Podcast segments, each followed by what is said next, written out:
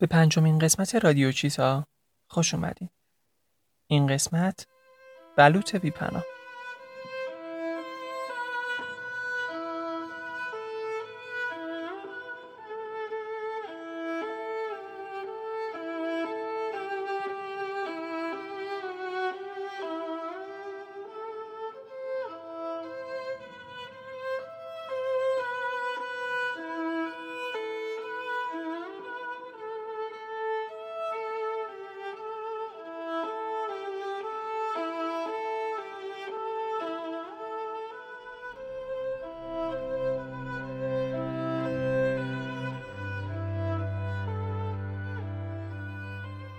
میگن طبیعت زاگرس داره ایستاده میمیره.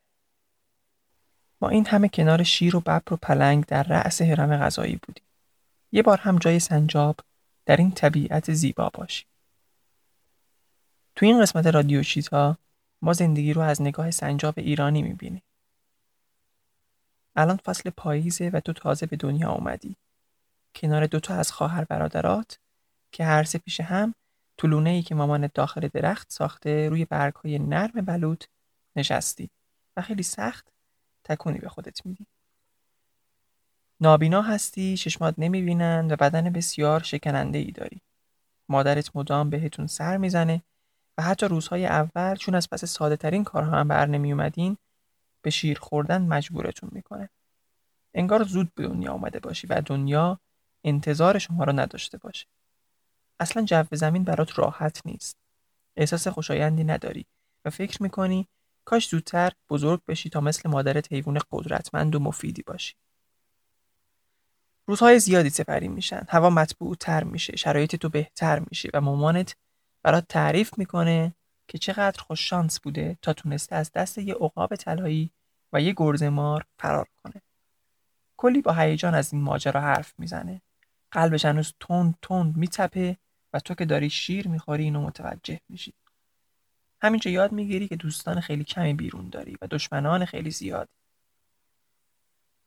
در کنار آینده نگر بودن تو حیوان فراموشکاری هستی و ترکیب این دو با هم از ویژگی های مثبتت محسوب میشه. چرا که هر ساله ممکنه تعداد زیادی از درختان به دلیل آتش سوزی مثلا آتش سوزی های طبیعی از بین برن. ولی چون تو ها رو زمانی واسه فصل زمستان جای زیر زمین مخفی کردی و الان جاشون رو یادت رفته با بارش بارون و برف ها جوونه می‌زنن سبز میشن و چند سال بعد درخت تنوبندی شدن تا نوادگان داخلش لونه بسازن و دوباره زندگی جریان داشته باشه. در پیدا کردن بادوامترین بلوط ها بسیار ماهری و دستها جون میدن واسه کنار زدن خاک. دایره آوایی بزرگی داری و با خانواده سنجاب های دیگه دوستین. با هم از روی درختها حرف می‌زنین و به خاطر همین ویژگی آدم ها شما رو توی انیمیشن هاشون موزیسین و رهبران کنسرت موسیقی انتخاب می‌کنن. با مزه است مگه نه؟ تو فصل جفتگیری این صدا خیلی ریتم تندی می‌گیره و با یه مسابقه جذاب همراهه تا تو با یکی یا چند سنجاب دیگه رقابت کنین واسه جفتگیری. و پیدا کردن همسر. کلی دنبال هم میدوین رو درختا تا بالاخره یکیتون موفق میشه که به جفت خودش برسه.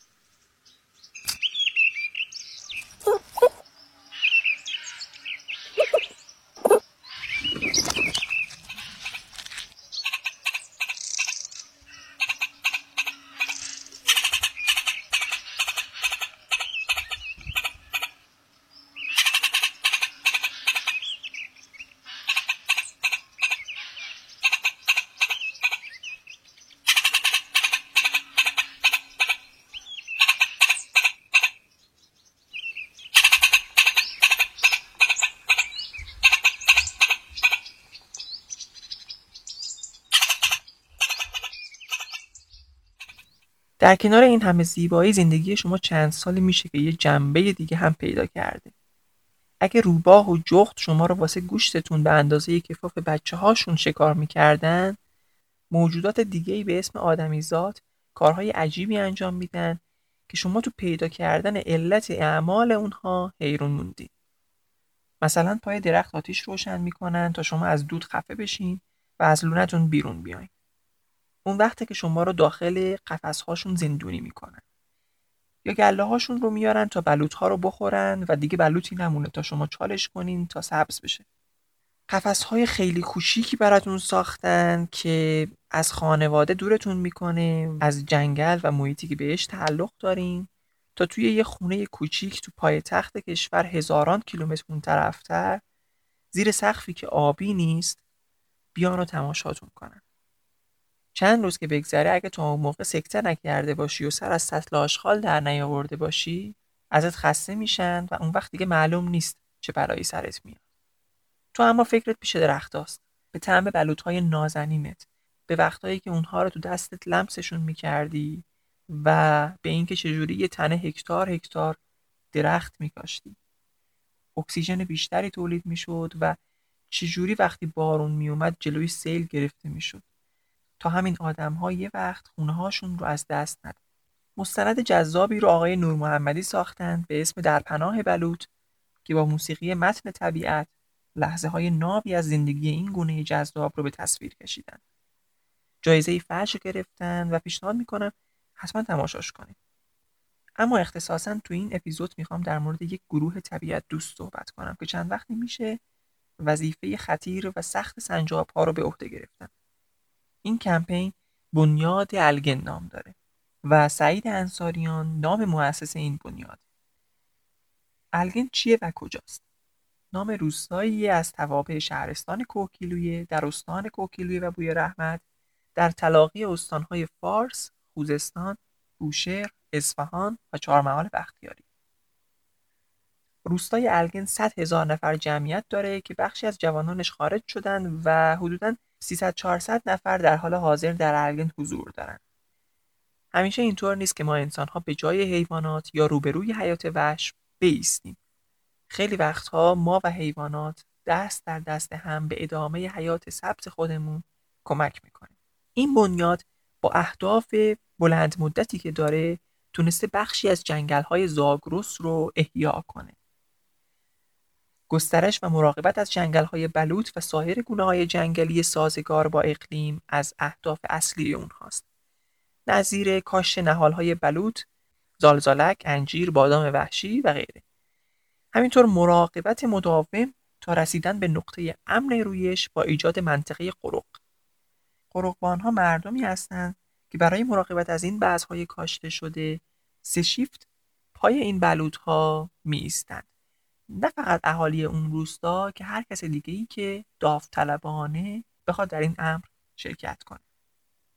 مرمت خونه های قدیمی روستای الگن و در اختیار دادنشون به همه داوطلبانی که میان تا به الگن کمک کنن از اولویت های این بنیاده.